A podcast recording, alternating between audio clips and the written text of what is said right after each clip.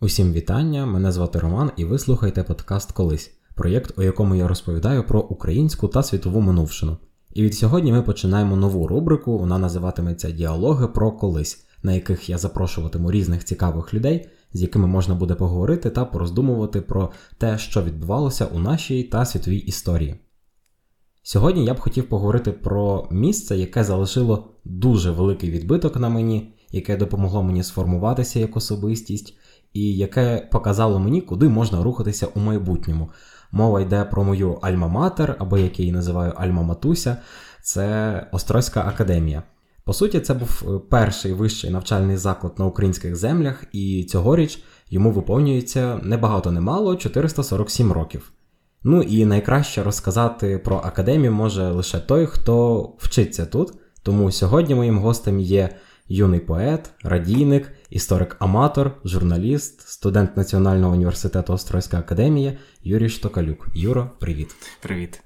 Е, ну, я думаю, що я все про тебе згадав. Якщо я щось забув згадати, то доповню. Знаєш, ти навіть доточив більше, ніж я знаю. Я дізнаюсь тепер е, про себе більше, ніж я знав до того. Отже, сьогодні ми будемо з тобою говорити про історію Острозької академії. Це в нас період 16 століття, другої половини 16 століття. Але перш ніж ми почнемо е, цю розмову, чи є якийсь інший період в історії, який тебе захоплює точно так само, як оця друга половина 16 століття?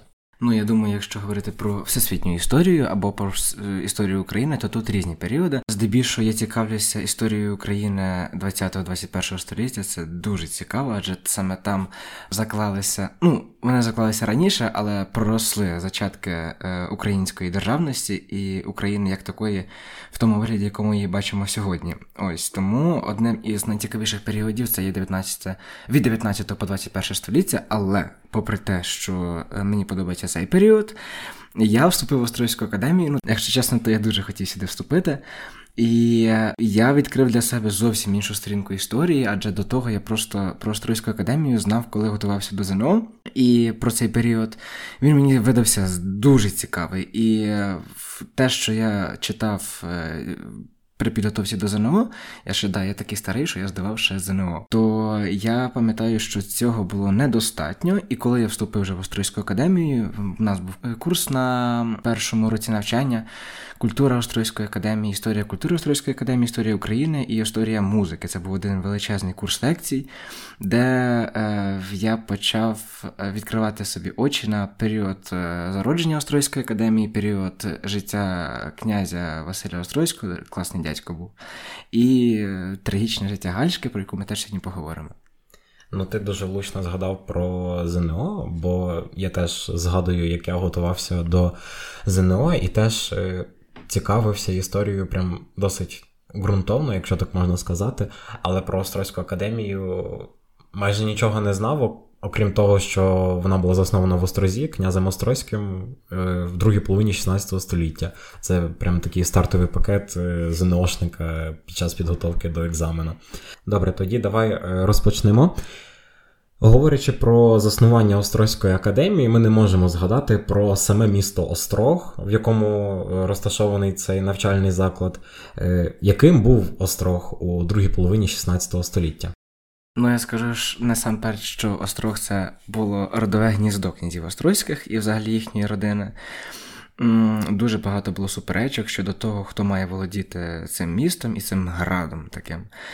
Ось тому е, так сталося, що саме в цей період е, князь Острозький тут е, був крутий дядько, тут його всі знали, і він шарив, як має бути, е, яке має бути його місто для того, щоб його знали. Так, забігаючи наперед, я скажу, що е, Острог входив у п'ятірку е, розв... найрозвернутіших міст того часу. Це Київ, Львів. Правда, Острог був на п'ятому місці, але він нічим не поступався попереднім містам. Було цікавим також те, що в нас відколи Острог отримав Магдебурзьке право, він ще отримав право проводити двічі на рік ярмарки, не так як е, раз в рік. І, до речі, ця традиція збереглася до сьогодні проводити ярмарок в четвер і в неділю. От, Там в четвер тут просто достобіся народу. В четвер тут дуже багато людей. Купа, просто всі виходять, виносять все, що мають. Так само, як і колись, в принципі, на ярмарки виносили все, що мали. І в неділю так само. Ось тому, якщо говорити про остров 16 століття, це просто був якийсь бум. Попри те, що там е, православна церква переживала цей період кризу, е, то князь, а князь Острозький був православним, то йому було б, наприклад, якби ми зараз на свої уми 21 століття роздумували, як розбудовувати місто в кризових е, ситуаціях і в кризовий період, скажімо, зараз заснувати якесь нове місто в час війни, от це доволі складно. А князь Острозький був дядько наполегливий, і він е, був впевнений, що в нього вдасться м, розвинути остров до такого рівня, щоб сюди приїздили з інших країн, з інших міст, і власне йому це. Дуже класно вдалося. Можливо, ти знаєш про е, рівневість міст, типу е, Старий Град, старе місто ділилося на рівні. Ось то Острог теж, ну як і все своє якесь, е, кожні цікаві родові міста мали свою замкову гору, так само і Острог має свою замкову гору. То до чого я власне веду, що Острог умовно теж там був поділений на кілька рівнів, але це не було настільки виражено. І для того, щоб заїхати в Острог, треба було проїхати тільки через в'їзні вежі. Там е, ось зараз в нас лишилися, на, на жаль, тільки руїни. А раніше Острог був оточений стіною і був неприступним. Якщо зараз ви глянете наші слухачі, е, зайдете ратом поцікавитися Острог Замкова гора, то ви побачите, що замок знаходиться справді на крутій горі, і довкола цього замку раніше була річка річка Вілія, якщо я не помиляюся. Так, Вілія. Та, та, майже висохла зараз. Так, ну її зараз немає.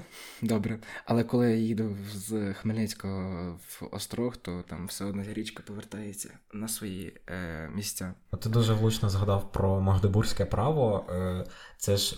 Право на самоврядування, і от говорячи е, зараз про міське самоврядування, ми не задумуємось, що це щось таке вау, але говорячи про 16 століття, а загалом Магдебурзьке право зародилося ще у 14 столітті і пішло до нас з Європи, то коли українське місто отримувало Магдебурзьке право, ну це просто була якась ну, вершина, можна сказати, такої міської думки.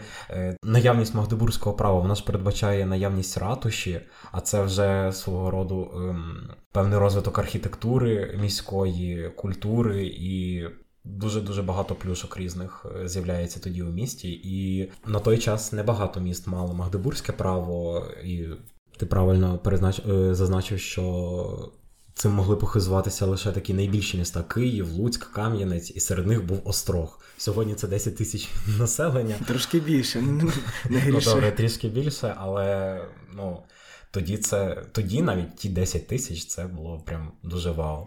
От бачиш, е, острог, яким був, таким і залишився. Цим він і прекрасний. Ну, Для студентів зараз це було село і буде селом. Зараз так. мене е, захейтять. Можливо, хтось з наших знайомих буде слухати цей подкаст. Я завжди кажу, що. Е, Острог селом мають право називати лише ті, хто тут хоча б трішки прожив. Так.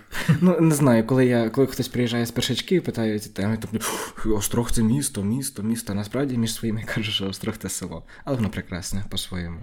Отже, тепер про саму академію.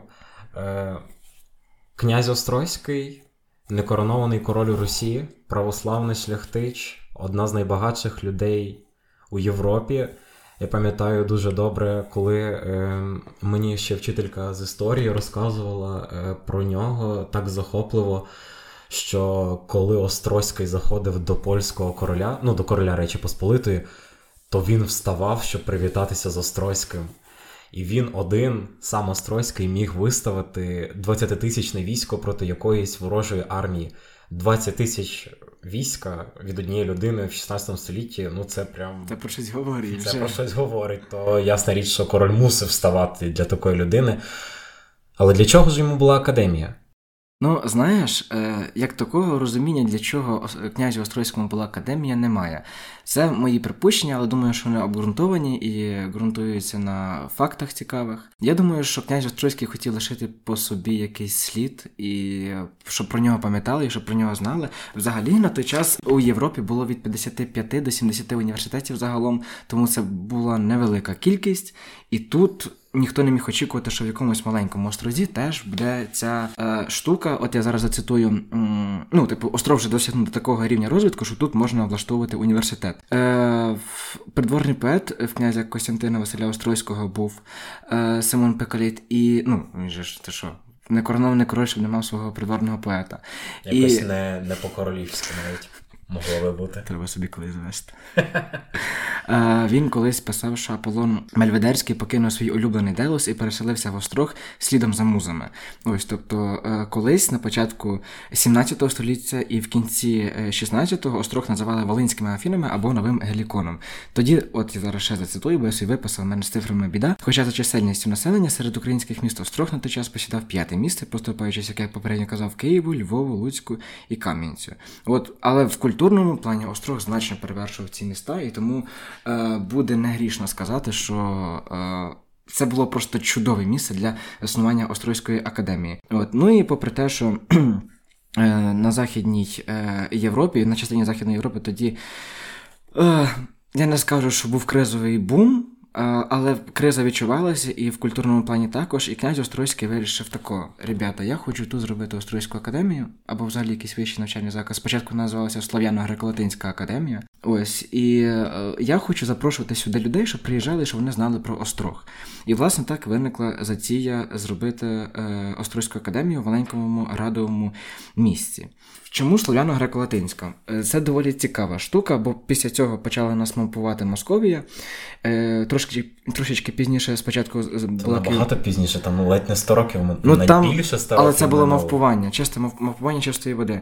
Бо спочатку була Києво-Могилянська академія, власне, випускники Острозької академії йшли творити Києво-Могилянську академію. Задумайтеся, студенти Могилянки, якщо ви нас слухаєте. Не забувайте, звідки у вас коріння йде. Тоді випускники Острозької академії, і це вже коли ми говоримо про те, як навчальний процес був відбувався, і відбувався він доволі успішно.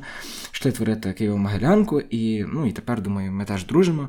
Але Слов'яно-Греко-Латинська академія, е, її ідея була в тому, щоб вивчалися три мови: слов'янська, грецька, латинська. Окрім того, ще була староєврейська і польська. Ось е, слов'яно-греко-латинська, це старослов'янська для того, щоб ну це більше церковно-слов'янська для того, щоб можна було читати е, тексти православні, е, грецька е, з грецької мови перекладали на старослов'янську, а пізніше перекладали на українську тексти. Ось тому цих три мови треба було знати базово. А латинська мова викладалася для того, щоб потім в перспективі студенти, е, випускники Острозької академії, е, могли раніше спудею Острозької академії, мали можливість далі продовжувати навчання у закладах Європи, бо там навчання велося латинкою. Так само, ну, латинка колись це як зараз англійська мова. Ось тому їм треба було також конче знати цю мову. Це ж в Острозького, до речі, була оця ідея фікс. Ем... Перекласти Біблію церковно-слов'янською мовою для своїх же.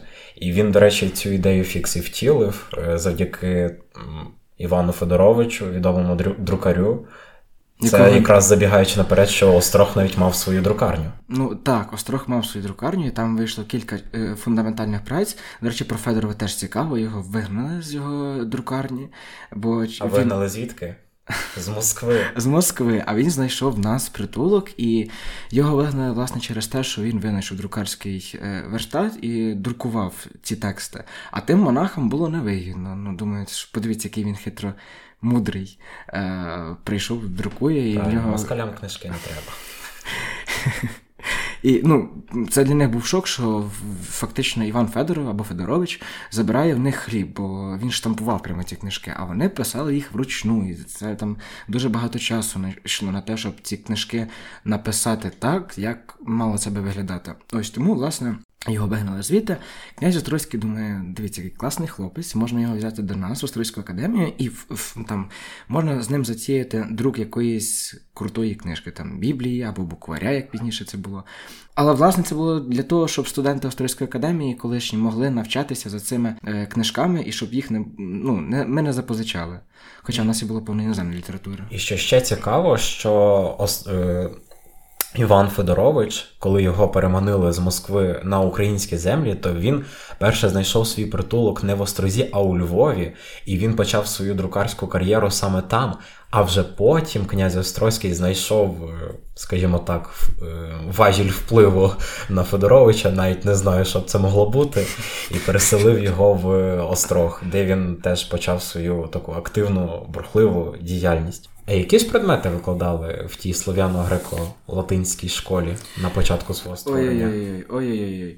Е, в колишній Острозькій академії були предмети тривіуму і предмети квадривіуму. Це дуже Цікава система е, освіти була власне через те, що вона об'єднувала кілька е, предметів, тобто це називалося сім вільних наук, тривіум і квадривіум. Е, Тривіум це граматика, риторика, діалектика е, гуманітарного спрямування, і квадривіум це геометрія, арифметика, астрономія і музика. Ці сім вільних наук завершували собою тодішню середню освіту і відкривали вищу. До речі, ще цікава штука. Е, Студенти теперішньої Острозької академії, взагалі студенти теперішніх університетів не знають, як е, було навчання колись. Ми зараз звикли як? Ми спочатку йдемо в садочок, потім йдемо в школу, потім в університет, а потім там ще кудись. Ну, далі вже немає куди. Університет Як там оця маленька дівчинка в тому масі, потім на роботу, а потім помираємо. Дякую, Ром, все життя перед очима прилетіло. Е, Раніше було не так. Раніше. Е, Ну, по-перше, давайте почнемо з того, що навчатися могли тільки ті діти, які могли дозволити собі навчатися, сім'ї, яких могли дозволити собі це. І в Острозьку академію віддавали дітей маленькими. І випускали вже цілком свідомо. Тобто, тут, якщо так говорити грубо, то вони проходили і шкільний курс, і університетський курс. Починали з елементарного з письма, а завершували там азами е, тої самої арифметики і е, предметів тривіму, квадривіуму, риторики, діалектики, тобто геть-геть-геть з усього, е, коли студенти випускалися, вони вже шарили в цьому, що і як має бути. Тим паче вони випускалися вже з знаннями трьох мов, і це вже давало їм купу можливостей, хоча можна було ще навчатися. І ще вчити мови якісь інші. От, але боже, я просто собі уявляю, якби зараз в мене було три мови іноземних. Я з одної не з однієї не вивозимо. Я з однієї не можу впоратися. Та й тим паче, е, ну, в нас зараз, якщо говорити про умови в гуртожитках, то набагато краще, ніж було колись, бо колись це було просто що?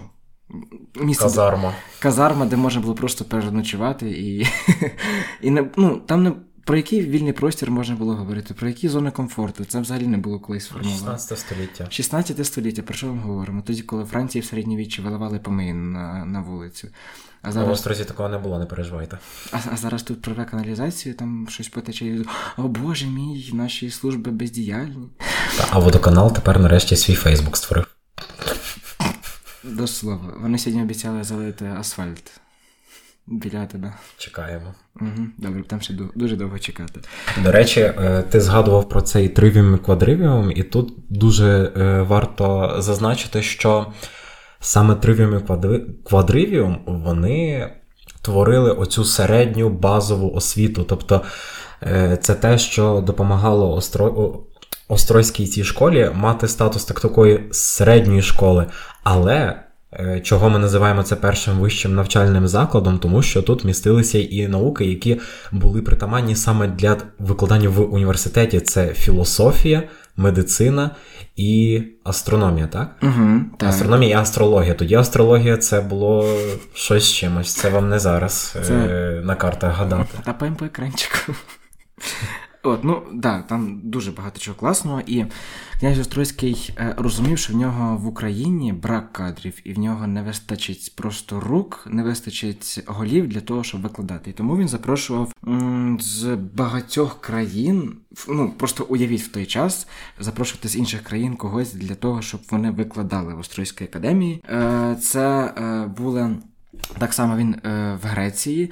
От, наприклад, знову почитаю, що е, був такий мужичок Велімін е, Руцький, який навчався в, Афанаївськ, е, в Афанасіївському колегіумі в Римі, і він писав до свого друга, до Миколи Радзвіла, що про князя Острозького. Пан воєвода Київський, якісь академії на Волині фундувати хоче, розіслав листи по всій Греції, шукаючи професорів, але там нині свічкою їх навіть не знайде. От, І, наприклад, в листі до Папи Римського Григорія XIII від 8 е, липня 1573 року не люблю цифри. Штрах. Історію обожнюю, цифри ненавиджу. Е, в цьому листі до Папи Римського князь Острозький просив прислати кілька вчених із грецького Афанасіївського колегіуму. І з подібним проханням також звертався і до Львівського братства 1592 е, року, і до Патріарха так само. Ось тому він собі крутився як міг дядько, і в нього це виходило. Е, він запросив також в острог Самуїла Едельса. Це вже ми будемо підходити до архітектури. Але ми ще повернемося до архітектури і до легенд. Е, він запросив Самуїла Едельса, одного єврея, який теж тут зробив е, осередок освіти. Це велику синагогу, яка сьогодні реставровується. Ну, вона вже дуже довго реставровується, власне. Ось і Самуїл Едельс також був дядько продуктивний, і він вирішив е, концентрувати довкола цієї синагоги також розумних людей. Також е, він організовував освіту для євреїв, і е, вона так само стала потужною ну, не конкуренткою, звісно, Острозької академії, ось, але для тих е, верств населення, для яких Едельс пропонував е, навчання в синагозі, там була школа недільна, там е, так само викладалися деякі предмети. Ось тому е, Самуїл Едельс теж е, приїхав по запрошенню князя Острозького ще тут теж свій відбиток лишив. Вельямин Руцький, про якого ти згадав, це е, до слова був уніатським митрополитом, це він вже ним стане на початку 17 століття, і в цьому контексті варто згадати, що однією ще е, такою метою, чому була заснована оця слов'яно-греко-латинська школа е, в Острозі, це було якраз протистояння оцим ідеям. Е, реформації, які зародилися ще на початку 16 століття, простою мовою кажучи, це зародження протестантизму. Острозький мав на меті створити центр в Україні, який буде протистояти цим ідеям і який збереже православ'я від е, напливу католиків. Наплив католиків був представлений єзуїтами. І від напливу протестантів. Але що цікаво, що Острозький мав дуже-дуже теплі стосунки з протестантами. Ну, я взагалі знаю, що е, коли ми говоримо про релігію, то в Острозі також був свій стиль іконопису. Ну, це так само ти кажеш протистояння ідеям реформації. Так, воно було, і воно навіть проявлялося в е, відході від канонів е, іконопису. Бо Острог колись був е, також культурним центром і центром ремесла. Тут дуже багато всякої всячини було. Наприклад, в мене я я на першому курсі дуже любив з усіма спілкуватися, з усіма про все і про. А зараз ти любиш. Да, зараз я соціопат. Ні, якщо серйозно, то я ж на першому курсі обійшов всі околиці острога, і я поспілкувався з багатьма старими людьми, які могли щось знати. І власне мені потрапила така жінка, якої дідусь був е, гончарем в острозі. Прапрадідусь її був е, гончарем, тобто це кілька поколінь тому. От він ще зберіг це ремесло від часів е, князя Острозького. От і вона розповідала про те, що взагалі в Острозі е, найбільше робили замовлень, якісь коли приїжджали до нас на ярмарку за кордону. Е, робили замовлення в ковалів, в ливарів, гончарів. Тобто в нас дуже багато ремесла було. Серед них було ремесло іконопису, і воно відходило. Ну, якщо ви глянете також наші шановні слухачі в інтернеті, в нашому універсальному пошуковику, пошуковику ікони Острозької академії або ікони Острога 16-17 століття, то ви побачите, що вони взагалі інші. Там святі на них посміхаються. Ми звикли бачити похмурі обличчя, е, там, скажімо, Богоматері або Ісуса. А Острог і острозька традиція іконопису, яка вже зародилася тоді і почала розвиватися. Вона якийсь час засуджувалася е, фахівцями з іконопису, з тими, хто був прихильниками канонів. Але в нас вибудувався свій стиль, і, власне, ми його і дотримувалися якийсь час. Якщо хочете, приїжджайте в Острог, в нас тут є на замковій горі замок. Е, на його основі е, музей влаштований. Ось і там можна побачити ці ікони, які справді до тебе посміхаються. І так само деякі ікони є в е, музеї Острозької академії, тому я дуже раджу відвідати. Бо те, що зараз я говорю через мікрофон, то воно собі е, тако здасться. Ну, окрім того, що наприкінці 16 століття Острог стає центром церковної музики, теж про релігію. В храмах міста був створений острозький наспів молитов, тобто це унікальний наспів, який поєднав собі характерні риси церковно-співчого мистецтва, візантійського і західноєвропейського ареалу. Після київського наспіву він був популярним е, не тільки в нас, а широко відоміший в Білорусі і навіть зафіксований в Рашці. Отак от. Цікаво.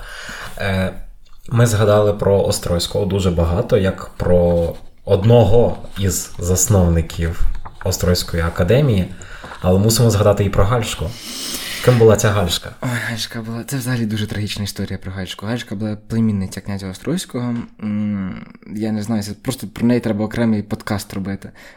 Навіть подкастний епізод. Напишіть е, плюсик е, в чат, якщо дійсно хочете послухати про Гальшку Острозьку, бо це реально була. Ну, ми всі знаємо про княгиню Ольгу, що вона була баба вогінь. Е, Гальшка Острозька це прям на одному рівні з княгиною Ольгою це був такий характер, що дай Боже кожному. Ем, да, попри те, що в неї була трагічна історія, ця жінка знаходила в собі далі сили е, бути далі і жити далі. Її двічі е, офіційно видавали е, заміж без її згоди. Ось і довкола Гальшки просто купа всяких легенд. Сьогодні розповім декілька, але просто їх купає. Ну і, звичайно, не кожна з них має підґрунтя історичне, але їх, їх цікаво послухати. Так от, чому Гальшка, власне, вважається фундаторкою? От, наприклад, князь Острозький в підручниках пишеться як засновник Острозької академії, а Гальшка це фундаторка Острозької академії. Чому так? Ну, так сталося, що вона народилася після смерті свого батька, тобто вона вже народилася без батька, фактично. І в неї в сім'ї також був конфлікт е, релігійний, тобто мама була католичкою, а дядько був православний. Е, і, ну, ви знаєте, католики православні трошечки мали тертки. І, е, власне, релігія визначалася всюди, за кого вона має вийти заміж, де вона має вчитися, яку освіту здобувати має, і як взагалі поводитися. Релігія мала визначну роль. От, І так сталося, що коли її батько помирав, якраз тоді була його жінка при надії, то з Гальшкою, то він заповів майбутній дитині всі свої кошти, які в нього були. Він думав, що народиться хлопчик. Ну, але на світ е, вийшла Гальшка, і вона стала володаркою багатьох багатьох сум якщо можна так сказати, ну і частин земель, звісно. Після смерті батька її, то фактично, ну, всі, хто знали вже, що вона народиться Гальшка, то вони розуміли, що в Гальшки не буде там один опікун, а в Гальшки було три опікуна. Це польський король, Сигізмунд II, здається, чи третій. Боже мій, забув. Коротше, польський король тогочасний був опікуном, потім е, мама була опікункою, і, власне, дядько був опікуном. Польський король це одна релігія, е, мама така сама релігія, а дядько в нас був православний. Тобто католики православні теж це було дуже дуже чітко виражено. Любовний трикутник. Любовний трикутник. Так, і м, коли вже настало питання, Гальсі було 14 років, і постало питання, за кого її видавати заміж, отут же е, почалися пристрасті, бо князь Острозький хотів віддати за е, Сангушка, щоб е, об'єднати частини земель. Ну і е, там кажуть, що е, Сангушко, власне, і Гальшка любили е, одне одного. Але це теж припущення, бо про це ніде немає написано, і цього ми зараз ніяк не зможемо доказати. От, хоча там є теж романтичні легенди, як вона колись тікала з замку, на простинях спускалася до свого коханого Сангушка. Ну, коротше. І князь Острозький був в цьому зацікавлений. Е, мама була зацікавлена, що Гальшка вийшла за поляка якоїсь шляхтича. Е, король взагалі мав тільки давати згоду або не згоду. І там Гальшка не мала свого вибору власного. От. Ну і так сталося, що м- якщо хочете подкаст, пишіть плюсики, як каже Рома, і ми зробимо ще один епізод про Гальшку. То зараз я дуже поверхово пробіжуся, бо я буду говорити дуже довго, і ви мене не, не зупините. То, власне, коли Гальшка вже м- помандрувавши світом, її так покидала добряче. Е, по різних замках і по різних е, містах. Вона вернулася в Острог на, вже на старості, ну як на старості, 40 років тоді жінці було, але це вже тоді вважалася старість. На схилі літ, скажімо так. Повернулася в Острог, і вона е, зрозуміла, що вона вже їй треба кудись давати далі свій спадок. І, власне, вона складає знаменитий заповіт, де заповідає 6, ні, 6 тисяч кіп, да, 6 тисяч кіп грошей лічби Литовської на е, Академію Острозьку і шпиталь. Е, власне, і в заповітці Гальська вперше е, вжила цю конструкцію Острозька академія. І так і воно збереглось, бо до того вона була слов'яно греко-латинська вища школа. Ось тому це десь. Якщо перевести зараз на теперішні е, кошти і на теперішню мірку, це десь 300 кг срібла на той час було. Ось тому. 300 кг. Шаром захотів? Та ти що? Зараз срібло якесь таке собі вже в ціні. Ну, не знаю, не слідкую. Але знаю іншу е, цікав, інший цікавий факт, що на Волині, окрім Гальшка Острозької, була інша Гальшка е, вже ближче до традиційної Волині, Гальшка Голивичівна. Вона е, народилася у селі Затурці, це за Луцьком нашим. І чому е, треба згадати про цю Гальшку? Тому що якщо Гальська Гальська Острозька заснувала, ну не заснувала, а стала фундаторкою Острозької академії, то Гальська Голивичівна стала фундаторкою майбутньої Києво-Могилянської академії. Е, Ну, спершу як е, було засновано Київське братство, а братство це були центри, які теж засновували школи, відновлювали церкви, тобто підтримували православ'я, щоб воно залишалося на плаву і не потонуло, не потонуло в католицизмі. Так ось на гроші Гальської Головичівної було створено це братство, а потім те саме братство. Е, об'єдналося з школою при Києво-Печерській лаврі, яке теж заснувала Гальська Голевичівна, і так утворився Києво-Могилянський колегіум, який ми сьогодні називаємо академією. То дві Гальшки на Волині, просто подвійний бінго. Задали жару, показали, як має бути. Та це це було дуже гарно. Ну, е, Теж варто згадати, певно, про учнів. Е, Острозької академії, бо кожен заклад хвалиться саме своїми учнями. Е, я думаю, що всі знають про Валерія Залужного, який був випускником цього університету, але було й дуже дуже інших, дуже багато інших е, відомих особистостей. Е, кого ми пам'ятаємо? Кого ми пам'ятаємо? Дай Боже пам'яті. Е, я пам'ятаю, що е, в нас е, випускником Острозької академії був наш знаменитий Конашевич Сагайдачний. Той, Ось. що проміняв жінку на На назістю та люльку, так. Але ну, взагалі ми дуже хвалимося своїми ректорами. І, власне, до нас Кам'янця-Подільського в 1576 році, в рік заснування академії, приїхав Герасим Смотрицький, який же став ректором. І е, тоді ж на початку 1577 року до острога приїхав Іван Федоров, і вони тоді сконектили. Ось, але взагалом багато випускників було. Серед найвідоміших це, як сказав вже Роман, це був Залужний, е, Герасим Смотрицький, е, е, потім Мелетій Смотрицький був. Це син Герасима Смотрицького. Так. І ще хтось був знаменитий. Дем'ян Наливайко. Наливайко. І Кирило Лукаріс. Він був із засновників, один із засновників, він викладав тут, і потім він став Константинопольським патріархом. Угу. Це було дуже і дуже потужно. І якщо не помиляюсь, роки два тому його навіть канонізували як так, святого. Як святого, теж я про це чув. Взагалі, якщо говорити про студентів Острозької академії, спудеїв Острозької академії того часу, то вони були доволі прості. Вони вдягалися в якісь прості речі, і вони завжди носили при собі такий рюкзачок малесенький, шкіряний, і там була книжка, і був записник. От, Щоб завжди можна було щось записати, коли треба, ну, коли є на це потреба і коли є нагода. Ну, У нас тут при вході в старий корпус якраз цей перший спудей угу.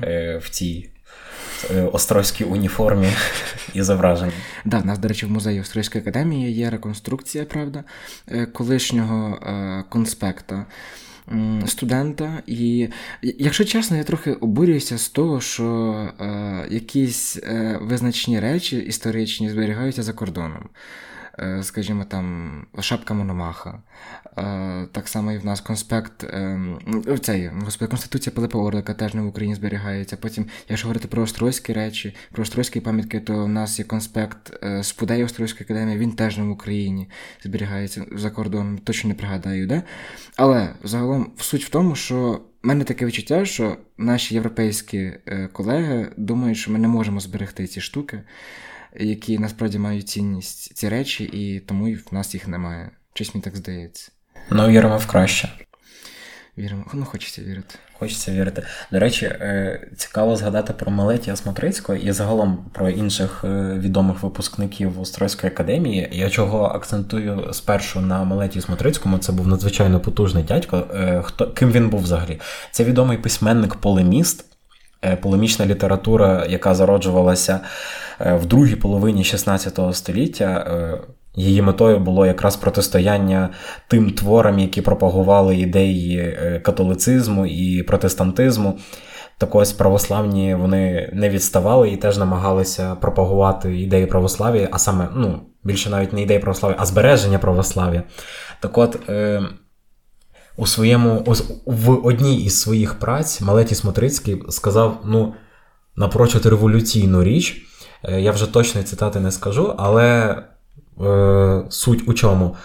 Е, Як він писав, як він писав, що не католицизм робить іспанця іспанцем, не е, протестантизм робить е, німця німцем.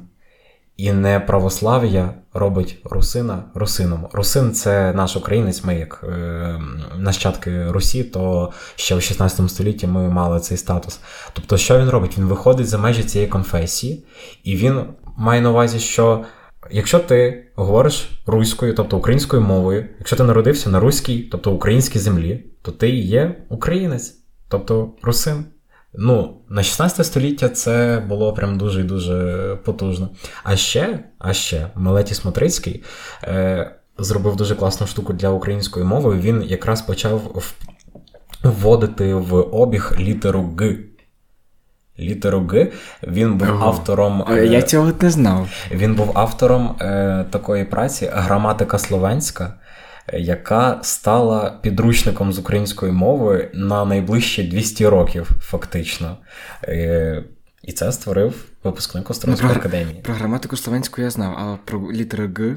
А це якраз звідти вона і походить. А інші відомі е, випускники Острозької академії, ну загалом тут е, вчилися. Вчилися дуже-дуже багато відомих саме релігійних діячів. Е, це такий прикол, загальний прикол 16-17 е, століття. От, То тут учився е, Іов Княгинецький. Він став засновником Манявського монастиря угу. на Закарпатті. Так. Я думаю, всі про нього чули і навіть відвідували. І також тут вчився дуже класний е, релігійний діяч, е, теж чернець е, Києво-Печерського монастиря Зах, е, Захарій Копистенський. Е, чому я згадую про нього? Тому що він став автором концепції Київ, другий Єрусалим. Уявляєте, Київ це другий Єрусалим. І це реальна концепція, в яку він прям всією душою вірив.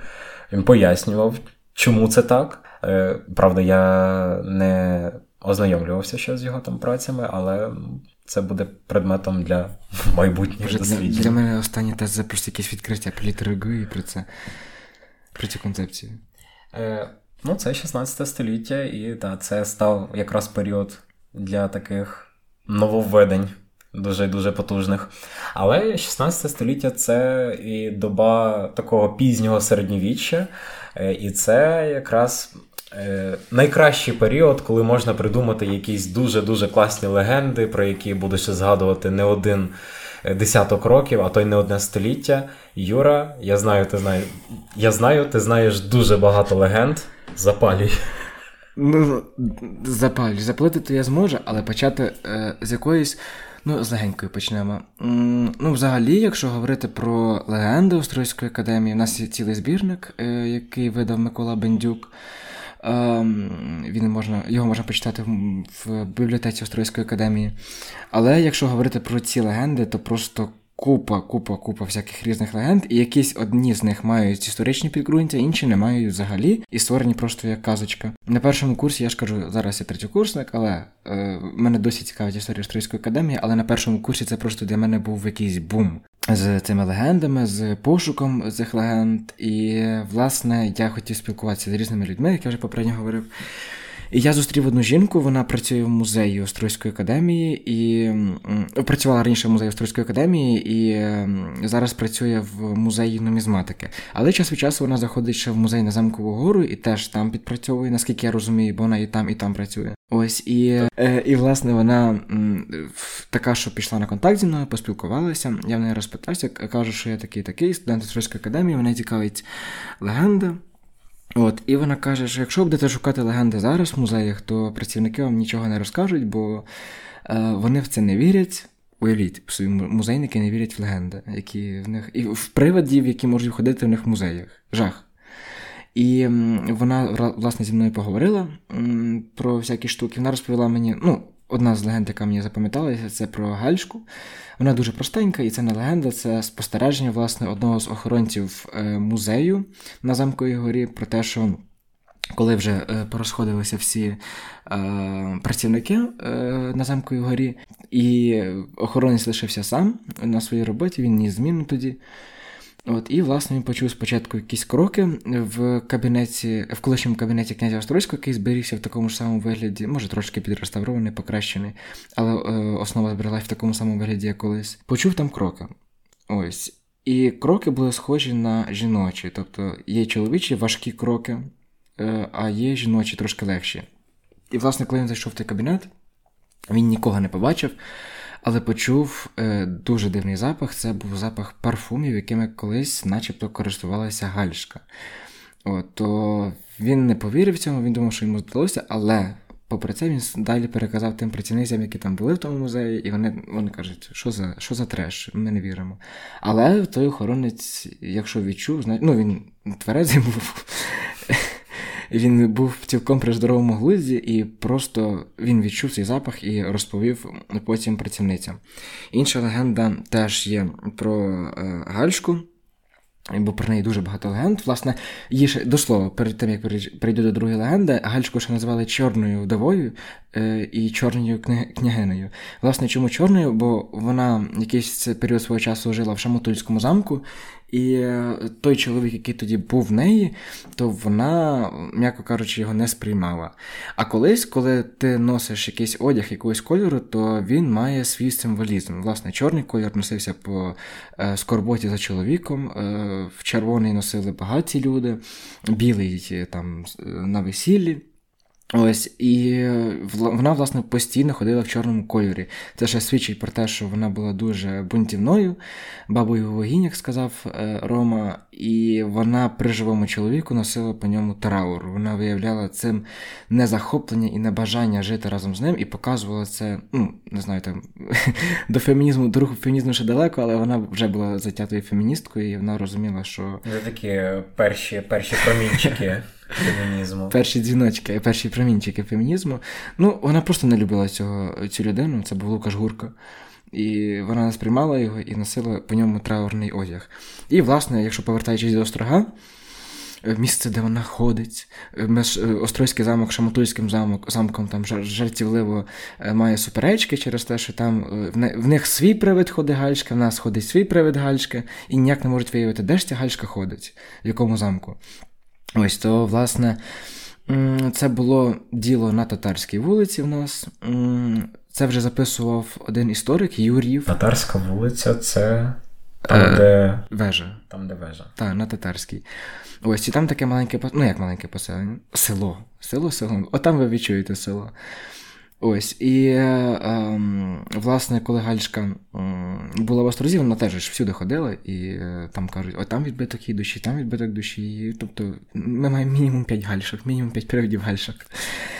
От, І діло було так, що на татарській вулиці е, це вже було десь 19 століття. Якщо не брак... Ні, це було 18-19 століття, кінець 18 початок 19 століття. От. Е, власне, е, двоє мужичків вирішили піти якусь е, бабку грабанути. І вони пішли пізно, це була пізня ніч, пішли на татарську вулицю, це було записів судових, тобто це реально вже цілком історія. Вони пішли на вулицю і вони, походу, вислідковували, який будинок їм грабувати. І вони зайшли в дім до цієї бабки. Не знаю, там, чи вони її вбили, чи вони просто дуже тихо себе вели, але десь ймовірніше того, що вони її вбили таки, і винесли те, що там було в неї. Ну, я не знаю, що там можна було в неї виносити. Хіба якісь гроші в шкарпетку замотані, чи що. Е, І коли вони награбували цього добра, вони вийшли на вулицю. Тоді було геть темно, пізня ніч. І вони побачили, як посеред вулиці, недалеко від будинку, стоїть е, постать, як ми собі звикли уявляти жінку привида в білому вбранні, і вона тримала вогонь у руках. Це так описував цей історик Юрів. Вони дуже перелякалися, вони покидали те майно і е, самі звернулися в поліцію. Власне, коли вже був суд, то е, вони розповіли цю історію на суді, розповіли, як це було, що вони бачили. І замість того, щоб їх посадити, вони попали в Острозьку дурку. Острозький... Я чогось так і думав, що воно так закінчиться. Да, ну, Вони вибрали си, я не знаю, чи м'якше покарання. Ну, вони до кінця життя там були запроторені. Якщо вони в в'язниці відсиділи, по-моєму, яких років там 5-10, то в дурці вони лишились до кінця життя. Коли я згадував про А, і ще одна легенда про Гальську, то коли я згадував про те, що остров був ремісничим центром. Е, тогочасним одним з п'яти ремісничих центрів в Україні на той час, то е, раніше у нас мала бути залізниця, залізничні колії, і вони мали власне проходити через саме місто. Але коли це вже було 20 століття, е, так і збереглася реміснича традиція. В нас мали виготовляти ці колії і мали їх припасовувати через острог, тобто прокладати через острог залізницю. І так сталося, що люди почали помирати, ті, які укладали е, колії в острозі. Кажуть, що ця гальчка не давала їм сквернити місто і не давала зробити з цього міста якийсь шумний мегаполіс, хоча б з нього не вийшло мегаполісу, але просто Гальшка не хотіла. Як би не старалися. Як би не старалися. Ну, до речі, цікавинка, чому тут мегаполіса не можна зробити, бо весь остров стоїть на підземеллях, і тут не можна ставити будинок, там більше п'яти поверхів, бо провалиться. От, скажімо, у нас біля нового корпусу Острозької академії постійно бруківка просідає через те, що там підземелля є. Ну, є ще інша причина. Там, де закінчується прогрес, починається острог. Якщо ми говоримо про ремісничі центри, я все намагаюся до цієї легенди підвести, то я дуже люблю цю легенду, правда, вона м, трагічна. Е, в нас е, в Острозі була леварня, і Острозький храм, точно на замковій горі, він мав свої срібні дзвони. І в одній з ну, в одній з під куполів церков був великий срібний дзвін. Але перед історією цього дзвону була дуже трагічна, бо коли варили, варили чуєш, коли е, робили цей сплав на е, дзвін, а він був срібний дзвін, коли срібло закипіло, ну, мовно кажучи, кипіло, коли виготовляли цей дзвін, то в чан з е, гарячим розпеченим сріблом впала дочка ливаря, але дзвін були, ну, в них було замовлення, і вони були повинні його виготовити. Це вже не можна було ніяк е, припинити. І я просто не знаю, чи можна було щось зарадити. Ну, як може, я не знаю, як почуває себе людина, яка падає в гаряче срібло розпечене, з якого виливають дзвін. Але так сталося, що туди впала донька лаваря, і вилили дзвін. І коли в нього били, то було чути як е, в цьому калатані плаче дівчина, і тому ця легенда називається Срібний плач дзвона. Власне, е, острог горів декілька разів, якщо я не помиляюся, шість разів. І під час однієї з пожеж цей дзвін начебто забрали на реставрацію до Росії. І до цього часу цей дзвін знаходиться там. Хоча не знаю, що там реставрувати, просто натерти цей дзвін чи що. То це, власне, була одна з трагічних історій. Е, вона, правда, мені дуже цікава, от, але вона вона страшна. Інша історія про так само на замковій горі є садиба одного шляхтича, який тоді на той час жив. Не пам'ятаю, я путаюся між двома прізвищами: це Яблонський і Тарнавський, один з них. Е, Якщо я згадаю до кінця цієї легенди, я вам скажу точно. То він також любитель екзотичних е, рослин був, екзотичних дерев, і він собі там розвів сад. І одного разу він дуже любив мандрувати, і одного разу він собі привіз жінку якщо можна так сказати, привіз її, запросив її до себе, її звали Фатіма. І він її дуже любив. Він, власне, в честь неї цей сад висадив, там, доглядав його. Вони там любили двох сидіти, відпочивати. Це біля замкової гори якраз е, все відбувалося. Ну, тобто там якась така точка сконцентрування легенд. От, і, власне, е, одного разу Фатіма йому зрадила. Він дуже тоді розізлився, дуже розлютував і наказав цей сад підпалити. Де він зараз, де він потім пішов, і де він, ну, типу, Куди він потім дівся, цей е, шляхтич невідомо, але він по собі лишив величезну пожежу, з якої розгорівся знов е, одна з чергових пожеж в острозі. Розгорівся вогонь на весь острог, і теж Фатіма зникла безвісти, невідомо де вона. І дуже цікавою стала легенда через те, що от бач, бач, яка пристрасть кохання, що до чого можна довести людину, яка любить. Згоріли від любові. Можна так сказати. Згоріли від любові. Ось. Ну і власне ще дуже багато всяких є легенд. Це просто треба теж виділяти окрему, окремий епізод до цих легенд, бо є цілий збірник. І справді, от коли я говорив про те, як Гальчка спускалася на простирадлах е, з високого замку свого до е, Сангушка, то це теж така романтична легенда, про яку зараз пишуть в книжках, пишуть якісь ще легенди на основі цієї легенди. Багато з них немає підґрунтя ніякого. Ті, які мають зафіксовані, е, ті, які були зафіксовані в історичних документах, які мають підґрунтя, то вони, власне, скидаються більше на правду. От, наприклад, так само, як про смерть Гальшка, є дві версії. Є версія, що вона е, скинулася з вежі Острозької академії, е, академії Острозького замку. Там є кругла вежа нова. Вона викинулася з вежі Острозького замку через те, що вона не витримала своєї трагічної долі. А інша версія вже реалістична, про те, що вона померла від сухот, це тепер ми називаємо туберкульозом. От і ну да, трагічна була смерть, але прихильники версії про її самогубство теж. Пишуть купу різних легенд, як це відбувалося. Там вона там вийшла вночі замку таємничо, щоб ніхто не почув, не побачив. І е, нишком-тишком пішла собі і скинулася з вежі. Це на мене трохи абсурдно, але ж ми не маємо права заперечувати цю легенду, бо вона має право на існування, так як і інші. Ну, але зважаючи на те, яка була важка доля у Гальшки, то воно не виглядає чимось таким нереалістичним. Ну, якщо говорити ще забігати на. Е, забігати, втручатися в її життя теперішнім нам, е, людям 21 століття, то в нас немає якихось таких документів, де було розписано. Збереглися деякі судові справи, в яких, на яких виступала Гальшка по питанню землеволодінь. Теж я не буду розповідати, я витримую інтригу, може так народиться наступний епізод.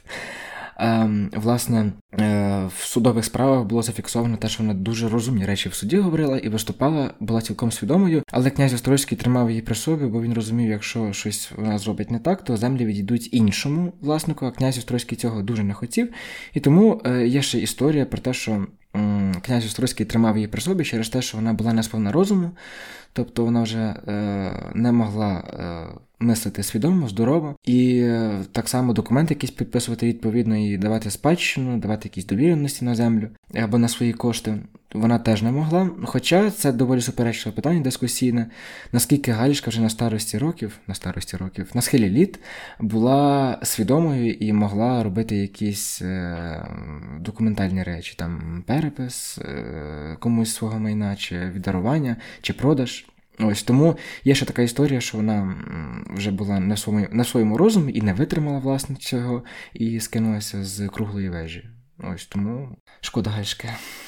Але в будь-якому випадку ми всі вдячні за те, що вона була, і за її вклад в розвиток академії, в розвиток острога. Це був реально неоцінений вклад. До речі, повертаючись до історії про академію. Історію академії умовно ділять на три етапи: е, це як зародження, розквіт і занепад.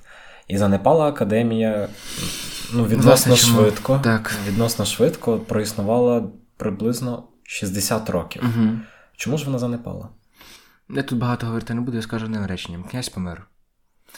Е, коли ми беремося за якусь справу, так само, як і зараз, і колись, е, є людина, яка цим горить, і на на якій, власне, ця справа буде триматися. Е, справа по заснуванню розвитку Острозької академії трималася на князі, Е, і, власне, на його коштах. І коли помер князь Острозький, то ініціативу прийняли католики в Острозі через те, що тут був заснований колегіум, колегіум єзуїтський. Ось з ним займалася Анна Алоїза. І вона, власне, не була зацікавлена в тому, щоб Острозька академія продовжувала своє існування далі.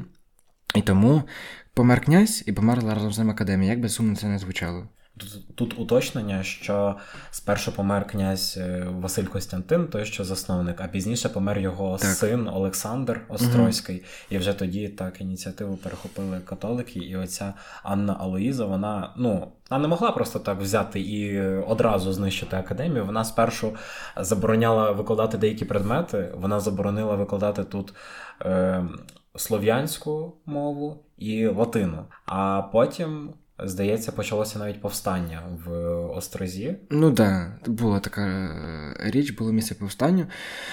Але все одно це нічого не дало, вона заснувала свій колегіум, ну і під час національної визвольної війни він був зруйнований. Отак от. От. А Австрійська академія зараз відроджена. Тому е, хто за що боровся? Ти знаєш, як е, за що боролися німці? За Рейх? Рейху немає. За що боролися е, солдати Червоної армії за Союз? Його немає. А українці ми боролися за своє, ми маємо своє. Тому щиро зичу нам е, знаходити в собі сили і далі боротися, не забувати, завдяки кому ми сьогодні маємо те, що маємо, бути вдячними і підтримувати одне одного, бути єдиними і працювати далі. Щиро дякую тобі за цю розмову, Юро. Дякую тобі, Романе.